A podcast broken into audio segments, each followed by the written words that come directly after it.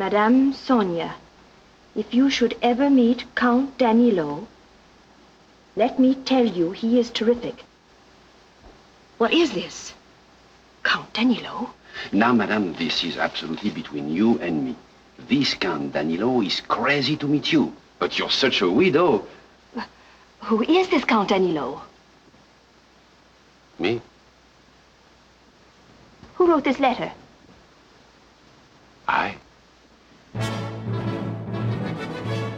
Hello, and welcome to season four of How Would Lubitsch Do It, a podcast in which we discuss the works of director Ernst Lubitsch, one film at a time. It's 1934, and Eric Dienstfrey joins us to discuss the sound recording technology used in films such as The Merry Widow. Come visit ernstcast.com if you'd like show notes, resources as to where you might find the films we'll be discussing, a link to our Discord, or just to say hi. Hi, everyone. We are here with Eric Dienstfrey. Uh, Eric, do you want to tell us a little bit about yourself? Who are you? What do you do? And what made you want to talk about the sound technology behind that great, great film, The Merry Widow? Well, hi, I'm Eric Dienstfrey. I teach at Ursinus College outside of Philadelphia. And I am coming onto the show to talk about The Merry Widow because I actually have a lot to say about it. It is one of my favorite Lubitsch films. It's certainly an interesting film in the history of film sound as well, particularly in 1930s and MGM. I forget who it was. It might have been Jose Arroyo who called the film a shallow masterpiece.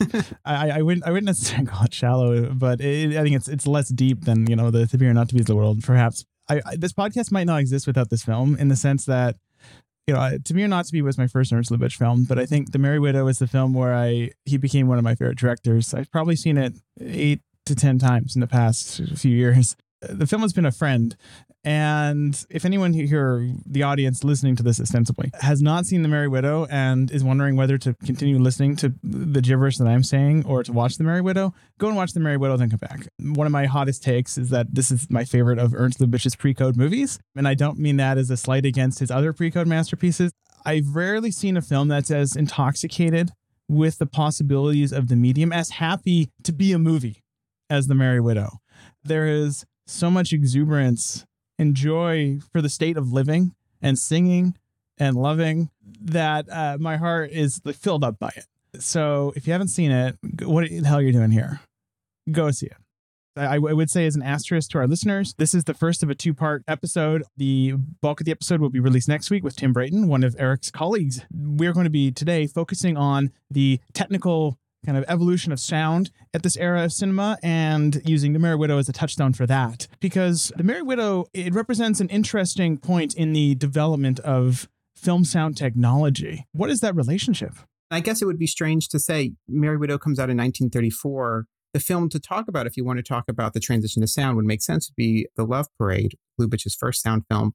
But I think in like around 1933, 1934, there was a different transition taking place. If we if we kind of think about the long trajectory of the transition to talking pictures, generally we kind of end the transition in 1932. At that point, the majority of theaters and certainly the majority of studios had adopted sound technology, uh, sound recording technology. And also in 1932, that's when the, the Research Council of the Academy fully standardizes optical sound and what that would involve for film prints. So 32 is kind of the marker for like, okay, everyone's on board with sound. But after that, it's about actually transitioning to better quality sound. It, what sort of gets lost uh, in a lot of these histories is that those first five years, films did not really sound that great compared to how they had sound. I mean, if you imagine going to a big movie palace in the early 20s and you're hearing a live orchestra and a live symphony, what you're hearing is a live concert and it's awesome. And then you get to say like 1929, you're listening to the Love Parade, and even in the the best quality sound systems, it's still fairly tinny. The decibel ranges are limited, the frequency ranges are limited. You're getting a lot of noise, a lot of hiss, right? The descriptions of it sounds like someone's frying eggs in the background. You get some distortion, the rattling from the horns at the time. So you needed like several horns just to amplify it into theaters. And so you're getting some rattling, you're getting some phasing. So these were all problems that were happening. And, and around 1932, okay, so first step, first phase is done. Let's get microphones, let's get loudspeakers, let's get them all set up. And then after 32, there's this interest in trying to, well, can we improve? Can we really get rid of that noise? Can we get rid of that distortion? Can we get better amplification, better decibel levels, better headroom, and wider frequency ranges.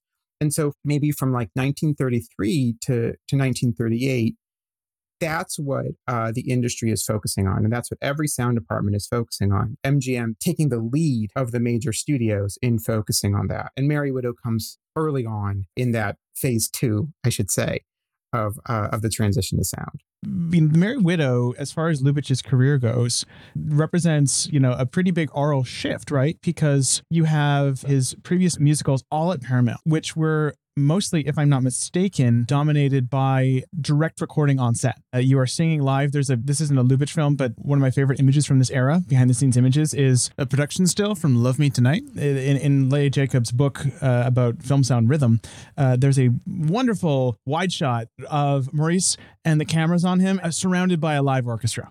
And I had assumed until seeing that and reading that that that was all you know synced to playback because it's so well recorded, so well filmed. The lighting is beautiful in that scene but that's live. And so uh, the Merry Widow is with some very specific exceptions. Um, you mentioned in your email to me before recording, uh, I'm going to Maxim's, which I, I, have in big notes here as a point at which we can hear this transition from onset dialogue to sync to playback. So The Merry Widow is the first film where there is n- virtually no direct recording of musical numbers in Lubitsch's career, at least. Yeah, I think I think most of that's true. I'm always afraid to say like you know the first or or, whatever because there's always exceptions. I'm mm-hmm. guessing, mm-hmm. but certainly for Lubitsch, this was a shift, and, and I think it's a shift that happened because this is MGM and not Paramount.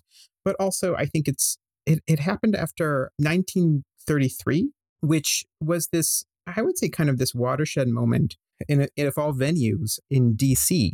There was a big stereo concert that Bell Telephone Laboratories and AT&T and the whole entire telephone group as they're called Western Electric produced where they had a live broadcast of the Philadelphia Orchestra conducted by an assistant conductor and then that was broadcast or I should say narrowcast through telephone lines to Constitution Hall in DC where Leopold Stokowski the conductor of Philadelphia Orchestra was in this case serving as the mixer uh, raising lowering the levels but the concert was basically just three loudspeakers and and that's what people in the constitution hall heard and it was kind of a watershed moment because it was an unveiling of a new generation of sound equipment new microphones and particularly new loudspeakers and the microphone shift I think had a rather significant impact on how they recorded music in musicals. Typically, what had been the norm were uh, the use of omnidirectional or non directional condenser microphones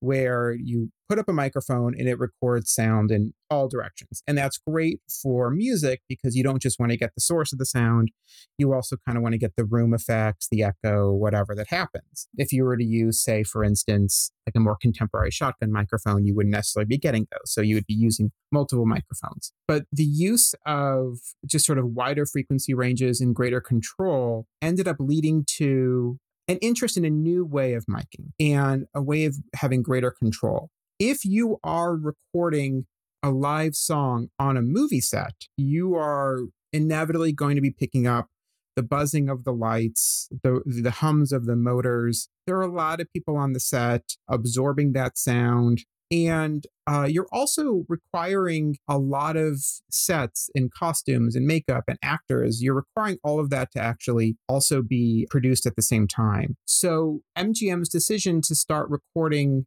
songs independently, just in your orchestra stages, where you could have greater control of the sound. You could place microphones wherever you want for not fear of them being seen. You could stage the actors or the singers, I should say, uh, wherever you want to stage them in order for them to have a cleaner vocal track. You have a lot more freedom that way, just as in the 33 concerts, there was a great deal of freedom for how they were able to kind of stage the microphones. I think that was in part one of the changes that was taking place at MGM at that time they had a close relationship with the telephone group. And so they were very interested and would later on take up a lot of their loudspeakers. I'm going to ask a question kind of for the benefit of the audience. What the hell took so long? Why didn't they just do sync to playback in 1928 and get it over with and not deal with the direct recording? What were the technical issues around sync to playback in the early days? And what enabled that to become more of a possibility uh, within a few years? Great question. Let's see if I could answer it. One way of thinking about it might be that early on, conceptually, they thought of musical numbers as a recording of a live performance. Why would you need to play around with editing and, you know, sync to playback or anything like that if you could just set up the camera and shoot a live performance? There's that, but I don't think that's the only answer. I think there's also a lot of difficulties. You know, there's synchronization issues. You're having to to lip sync.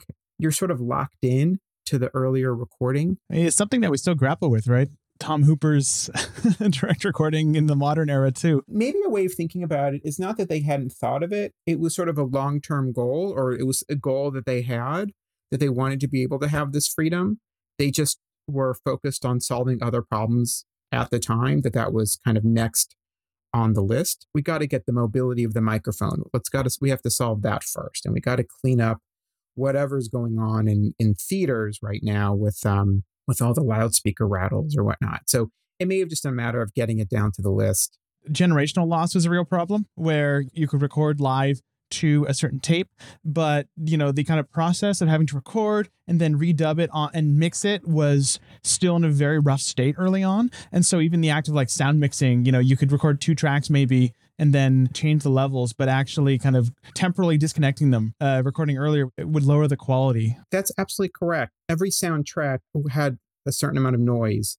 And when you added them together, when you layered them, you were raising more and more noise in there. So there was a limit to how much you can do before the noise becomes way too audible. In like 33, 34, maybe maybe a little bit later, you have the introduction of push pull noise reduction, which could dramatically lower the noise floors on individual soundtracks and allowed post production teams to begin layering sounds with greater frequency uh, without having to necessarily worry about the eggs frying in the background. So yeah, there was also the issue of generational loss, and certainly if for a number of movies, if you're recording things on disc, you're really not having the same level of freedom to edit it. Like you can't actually like. I mean, you, you cut a disc, that's what they, you record it, but you're not like cutting up a disc. Uh, you would have to re record it onto a different disc. You're already getting some generational loss there. My thought is that, at least just looking at how MGM was talking about things, they saw uh, at their studio, Merry Widow as this turning point for them, and it was promoted as such. I can only speak to Paramount. Apparently, it was actually Lubitsch when he became head of production at Paramount that pushed them to embrace sync to playback. And this was directly after the Merry Widow. So perhaps he was so convinced by his experience with MGM and the Merry Widow that he decided to go, okay, we're done with direct recordings. That would make sense. So he brought over that aspects of MGM. I mean, I mean, I think it might also be worth mentioning at this point that Lubitsch, like a lot of good directors, did not seem to struggle necessarily with a new technology. He always seemed to find a way to make it seem like the limitations or the constraints weren't really there. So, in a lot of those early musicals that he did at Paramount, there is this sort of back and forth between scenes that are clearly recorded uh, and that are kind of limited in terms of camera mobility uh, and, and actor mobility potentially and then scenes that are clearly recorded, you know, without sound, mixed with music in the background and mixed back and forth so that the film doesn't seem stiff, right? Like he was always good at doing that and even doing that in the middle of musical numbers to kind of unstiffen it.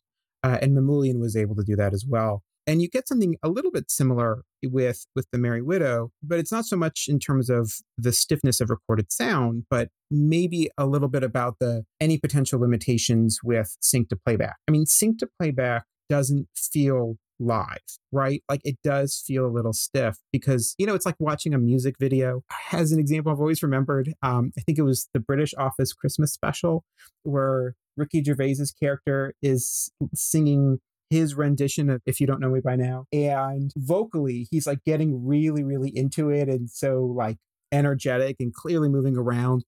But visually, because he's lip syncing to it, he's like barely moving. And it's this contrast that's hysterical. And I think you can kind of run into that a little bit when you do sync to playback, where it's the opposite. You have actors who are singing in sort of like the perfect environment on the recording stage, and then you're seeing them on the sets move around and act around and dance and whatnot. And yet their singing still sounds perfect. You're not hearing those breaths that you would expect to hear for someone who's like dancing. And so there is that kind of absence of liveness that I think uh, you can kind of pick up on. But in Merry Widow, Lubitsch does a good job of avoiding that. And I think in the number like the I'm going to Maxime's number, it, it goes back and forth, right? You have some aspects of that song that's clearly synced to playback. And the, I mean, w- when Maurice Chevalier is walking on the street with other people and he's like driving in a car, and we don't hear any of that, we just hear his voice, that would be synced to playback maybe my favorite moment in the whole film is actually the opening of that number where I can probably recite it from memory at this point, where it's this scene where Maurice Count is opposite Sterling Holloway, Mishka, and he's in his apartment in Paris. You know, Maxime's is a brothel, of course. He starts the, you know, the famous song, I'm going to Maxime's. He's clearly singing live because there's two false starts, right? He sings, I'm going to Maxime's, and then Mishka interrupts him. And then on his third attempt to start the song before being interrupted by Mishka, it cuts to a closer shot, and the previously reverberant sound from the room, which is clearly recorded live, it's distorted. It sounds like it's been mic'd from like eight feet away. Suddenly, it's this perfect sounding, and the, the orchestra suddenly charges in, and the song starts in earnest. Oh, that's Paris. City of girls on the wrong track. I'm going to Maxime. But aren't you going to report to the embassy, sir? Tomorrow morning. I'm going to Maxime. But, sir. I'm going to Maxime's, where all the girls are dreams. Each kiss goes on the wine list, and mine is quite a fine list. And to me, that heightens the humor, as if the sheer force of his singing is overpowering the film. I like that. I mean, yeah, that cut is when you're looking for it, that cut is so noticeable. Yes. And you, and you hear it and you see it. And it is kind of fun because also Chevalier's smile that's just like, yeah, what'd you expect? This is a movie. You know, like he it's, Yeah. it says so much and it's partly what makes him so charismatic. So that number is like a really good example. And also because it's in that number where Jeanette MacDonald's her chambermaids, they do that kind of Lubitschian singing Where is he going? What did he say? Think he said Maxine. He's going there, it seems. I've heard that's where a man can. See ladies dance the can-can. he did that throughout Monte Carlo. And it's just this fun way of speaking in rhythm with like a little hint of music. And so he does that as well. And that all, I think, was live. And that gives it a little bit of life. So you're not just saying, like, all right, musical number, pre recorded, no energy. It's a way for him to keep the energy up. And that number in particular, he goes back and forth. I could watch it forever. That whole sequence there to me encapsulates everything I love about Lubitsch. You have you have this sweeping camera movement, right? That goes outside Maurice's window. Um, it's that classic Trouble in Paradise shot. Although this is probably the fifth time we've seen it now. Uh, Lubitsch loves this gesture, and it seamlessly transitions to a model and then to a, a matching dolly shot. What's actually involved when you're mapping out a number like this? Right? You have a lot of moving parts. You have to know, okay, what's going to be pre recorded, what's going to be recorded live, how are we going to sync everything up? And then you have the camera movements, you have where the microphones are going to be. It takes a lot.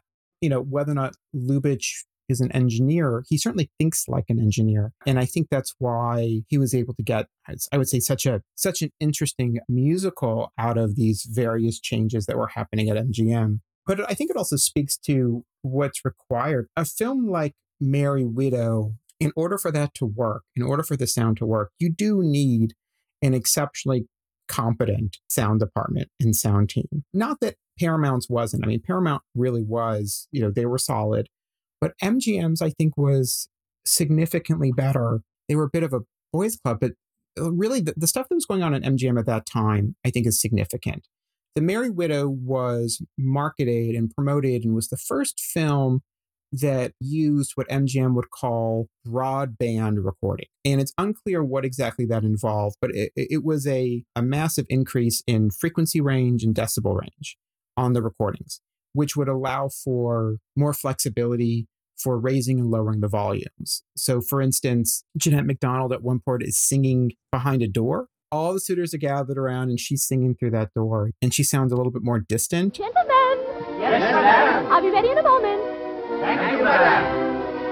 A rondelay of roses, wine and dances, manly glances, life romances. Once again I'll dare to win. Gentlemen, Yes, madame. her vocal quality is different, right? I mean, that's an option that Lubitsch had to work with. That he could say, all right, for this, I don't want her to sound like everyone else. I want her to sound different. What are the options we have? Uh, and so the the sound department at MGM was able to provide that. Perhaps even suggested, hey, we can do this. And Lubitsch is like, great, we're going to put her behind the door and sing something. She does uh, similarly in the Love Parade. She has a whole musical number in another room, and we're, we're hearing it via the servants. Yeah, and I think for that it was a little bit a more cruder of just sort of lowering the volume, Mm-hmm. right? Whereas this, there's like a little bit more difference, a little bit more detail, and perhaps a bit more of that sense of realism. There's a little bit more muffling. Like I think they took out some of the higher frequencies, so it would, you know, as if those wouldn't really make it through the door. Yeah, and another great example of that kind of vocal worldizing is when Maurice sings his reprise to I'm Going to Maxime's as he leaves the hotel.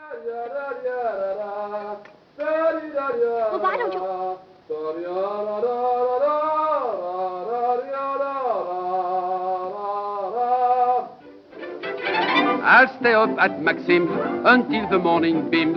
When I am feeling so good, be sure I'm out for no good. Lolo, Dodo, Juju, wake up, young man. Please do. Come on. Don't spare the horses. And drive me to Maxim's. It is important to, I guess, think about the Merry Widow for MGM was like a lot of their operettas was supposed to be a showcase. This is a department that is working exceptionally hard to improve noise, decibel, frequency, really every aspect of the soundtrack. And the operetta became almost the perfect vehicle to showcase these changes, in part because there is that immediate musical reference that we have of the live going to see a live operetta. So the more you can make your musical seem like you're hearing a live concert with the decibel ranges and the frequency ranges and all that sort of stuff, the more you're able to do that, the more impressive it sounds. So these operettas, these, I would say there's like a cycle of maybe four or five in the mid 30s that MGM did, where they were really trying to get everyone to notice just how impressive their department was and how much more impressive it was compared to other departments. Though other departments were also doing this as well. The same year that Merry Widow came out, Columbia, their sound department, which is run by a guy named John Livadary, they produced Victor Schertzinger's operetta One Night of Love. That would be the one that ultimately won the uh, the Oscar for Best Sound because they did a technique where they were recording the numbers onto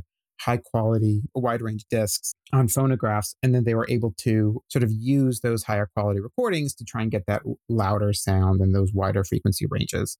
So that generational loss will be lessened. So other studios were also thinking of operettas the same way. And Merry Widow was like sort of the first. And then the one that comes after that, which ends up being even more impressive for them, was uh, Naughty Marietta, which wasn't Lubitsch, but it was still Jeanette MacDonald. The Naughty Marietta being a MacDonald and Nelson Eddy musical, that seems like a good way to segue into Jeanette MacDonald and her relationship to sound recording technology, because it's been a refrain among this podcast that I've gotten a wide variety of different viewpoints on MacDonald's vocal stylings. In this household, we are all fans of Jeanette. We love her. But uh, I find that when I show something like The Merry Widow to an audience, which I was lucky enough to do at VIF this year, some of the responses I got were, well, that was great, but the singing was hard to take or shrill. Jennifer Fleeger and I discussed this in the season premiere this season, Love Parade. As often, you know, these reactions seem more born out of the limitations of the recording technology that kind of inhibit Jeanette's ability to for her musical voice to be recorded. What's the deal with the relationship between Jeanette MacDonald's voice and the recording technologies of the early mid 30s? I'll say that I am also a fan of Jeanette MacDonald, and I think that she, in general, has been unfairly maligned, as particularly as like a an incompetent singer or someone who sings flat, a bad singer, a weak singer, all those sorts of things. Which, whether true or not, I don't think you go watch Merry Widow and think that Marie Chevalier is a better singer than Jeanette MacDonald in any way. She's hitting the notes; he's not. They're both exceptional at acting through their singing. Jeanette MacDonald's character, right, her on-screen character, is kind of this stuck up person and that comes through in the singing and i think that can shape whether or not we hear what she's she's singing as like shrill or ultimately i don't think shrill has a has a coherent definition anyway so getting those terms i don't think necessarily work and it's also worth pointing out that we're hearing these films now in digital audio and i don't know if we are getting what they would have heard in theaters with a rather sort of lower high frequency to maybe kind of soften some of her higher higher notes although i think that's also playing a role but certainly there was a louder than a whisper campaign, but quieter than a megaphone campaign about her and about how she couldn't sing and her songs had to be rescued by the MGM sound department, which is, if there is some truth to it, I think it's much more hyperbolic. Uh, and I think there's reason to question it. For one, she sounds the same in those Paramount movies she did with Lubitsch. So to say that MGM saved her just doesn't really seem to work because I don't I'm not hearing much of a difference. A lot of my favorite vocal performances of hers in, in her films come as early as The Love Parade. I mean, she sings beautifully in that movie. She, she has a phenomenal voice. So this idea that she sings flat, which gets thrown around, I think it's recycled by people who want to sound like they know what they're talking about, but they don't actually know what they're talking. About. But it, it is worth pointing out that this rumor uh, was circulated largely by the MGM sound engineers, who, and I'll just preface by saying they are really, really good when it comes to issues of, of sound technology. But I do think this is a major blemish on their reputations, particularly one person who was brought on from United Artists named John Hilliard. He was a University of Minnesota physicist, engineer, but because of his associations with Western Electric, Western Electric was like sort of helping to build the United Artists sound team. And they're like, oh, hey, would you like to come out? And so he came out and he was there and he oversaw the recording of Coquette, which is the first film to record Mary Pickford, uh, and to hear her voice. He ended up kind of taking credit, being like, I made Mary Pickford sound good. Okay. And then he goes to MGM and he starts reciting similar suggestions that he's the one responsible for making um, Jeanette MacDonald sound good, that he had to import a special microphone all the way from Germany in order to get her to sound good, that she didn't sound good prior to the importation of those microphones. Again, not true if you listen to the Paramount films. Or that he also tells a story later on in his career that one of the one of his colleagues, Bob Sterling, who was also sort of a rather significant person at MGM, went through and I think I think the way he framed it was they took one of her songs and they had to edit in from multiple recordings, like a hundred different edits, just to make her voice sound adequate. Like something just like absolutely, certainly that's a bit of an exaggeration and I don't think would have been necessary. Uh, this was on Naughty Marietta. And again, like you listen to merry Widow and one of her earlier moments, I think Vilja, that song, like her first big number, she sounds great. Mm-hmm.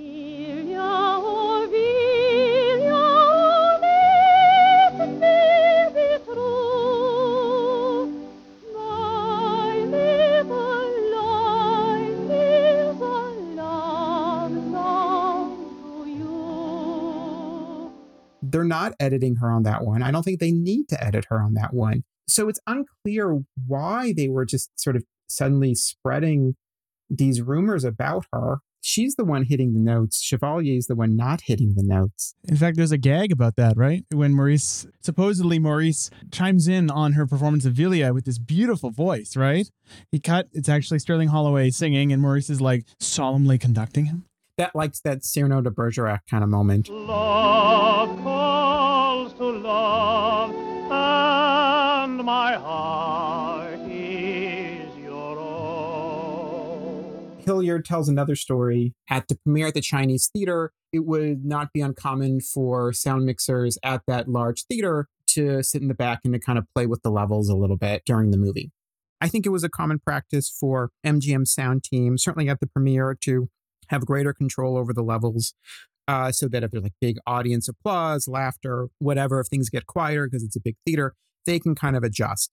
And they were making adjustments during one of Jeanette MacDonald's songs. And as the story goes, Jeanette MacDonald marches up to the projection booth and starts yelling at John Hilliard of MGM, basically saying, you know, what have you done? You've completely, you've completely ruined my movie. And then only later, after explaining to her what happened, did she more reasonably realize that they were actually helping her. But again, there's like a lot of these stories that became just the accepted version of history. I question them. I think they're motivated by uh, a bit of sexism, a bit of just not liking Jeanette MacDonald. Yeah, I would bring it back to Lubitsch as well. It's interesting to me that in all the Lubitsch biographies I've read, um, Jeanette comes across very well. Apparently, she and Lubitsch became very good friends. They stayed friends for the rest of his life. Lubitsch and Maurice's friendship apparently kind of fell apart, and by the time of the Merry Widow, they were no longer on great terms. As a historian of Hollywood uh, sound engineers and mixers and editors or whatever, there is often that kind of sexism that's kind of built into their profession, and I think unfortunately this is there. But again, if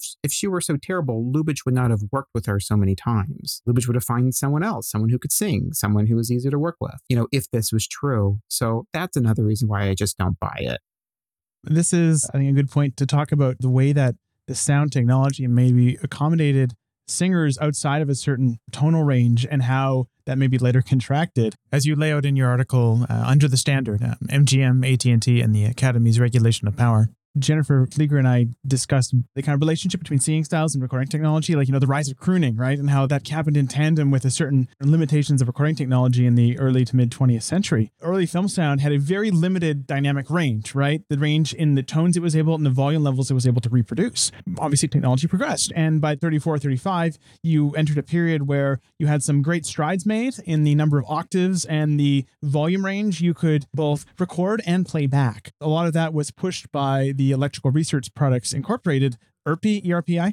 And your paper lays out a pretty sordid story of hubris and downfall that eventually led to the institution of the very restrictive Academy Mono standard. Am I completely off base with my understanding of that? And please feel free to go to town on all this. I don't think you're off base, or maybe to make it more dramatic, you are so off base. I'm going to have to read. You know, uh, no, that was great. The transition to to sound in those early years that was a step backward for sound quality in theaters. You went from this live, powerful symphony sound in, in the bigger theaters to this sort of puny, distorted, noisy sound, right? So, like, obviously, that's not good. So, there were a lot of attempts to fix it. You get noise reduction, you get better microphones. The big improvement occurred with the, the bigger loudspeakers. I had talked a bit about uh, the 1933 stereo concerts that AT&T and Bell Telephone and all them and Western Electric all kind of produced in 33 and then they kind of they were like a series of concerts that were in 33 and 34 and they were showcasing a type of loudspeaker that was able to reproduce a much wider frequency range and a much wider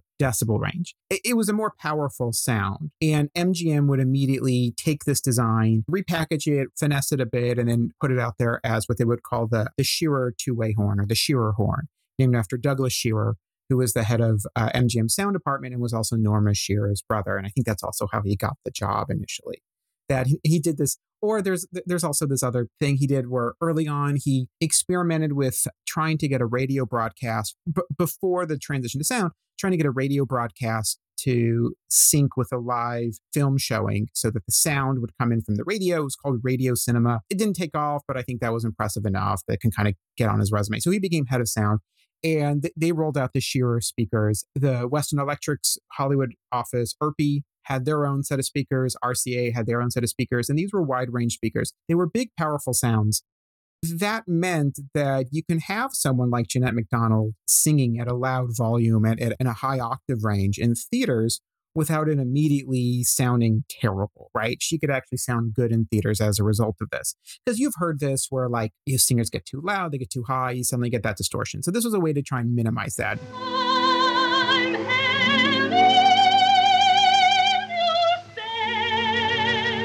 the the drawback of these speakers is that you know even though they're able to do great stuff they they really only fit in larger theaters so these like these big older movie palaces are finally able to in some ways return to the high quality sound that they were able to offer audiences well before the transition and they would sound impressive but they don't really fit in smaller theaters smaller theaters aren't going to invest in them you know you could basically deafen people in a smaller theater if you were to install these sorts of horns uh, and if you're keeping them at a low volume, there's really no need to, because again, you don't have to amplify quite as much. So you ended up having, for lack of a better word, like two classes of theaters. You had the theaters with the really, really high end sound systems, and you had the theaters with just sort of older, lower, low end sound systems. Uh, and if you're a studio like MGM and you're making an operetta, do you set your acoustical levels for the larger theaters, or do you set your acoustical levels for the smaller theaters. And what they started to do, and they did this with Naughty Marietta, and they may have done this earlier, other studios started doing this as well, is they were basically releasing films on two print classes. Class A would be for the big theaters, Class B would have an adjusted acoustical range so that it would still sound good if played in the smaller theaters. So you ended up having two standards. And it wasn't even standard because this wasn't even standard practice, but you you end up having this sort of strange sort of set. And you can imagine that it's more costly, there's more engineering involved, and there's more labor involved, so it's not ideal. And Naughty Marietta I think was the first big one to do this, where they had class A prints and class B prints. And again, this was part of the continuation. If merry Widow was where MGM was showcasing their new recording technologies, like their what they called the broadband recording technologies. Naughty Marietta is really what they are trying to showcase their theater technologies. And it wasn't just Naughty Marietta. There was like a bunch of films then. There was The Great Ziegfeld. There was Romeo and Juliet. There was San Francisco.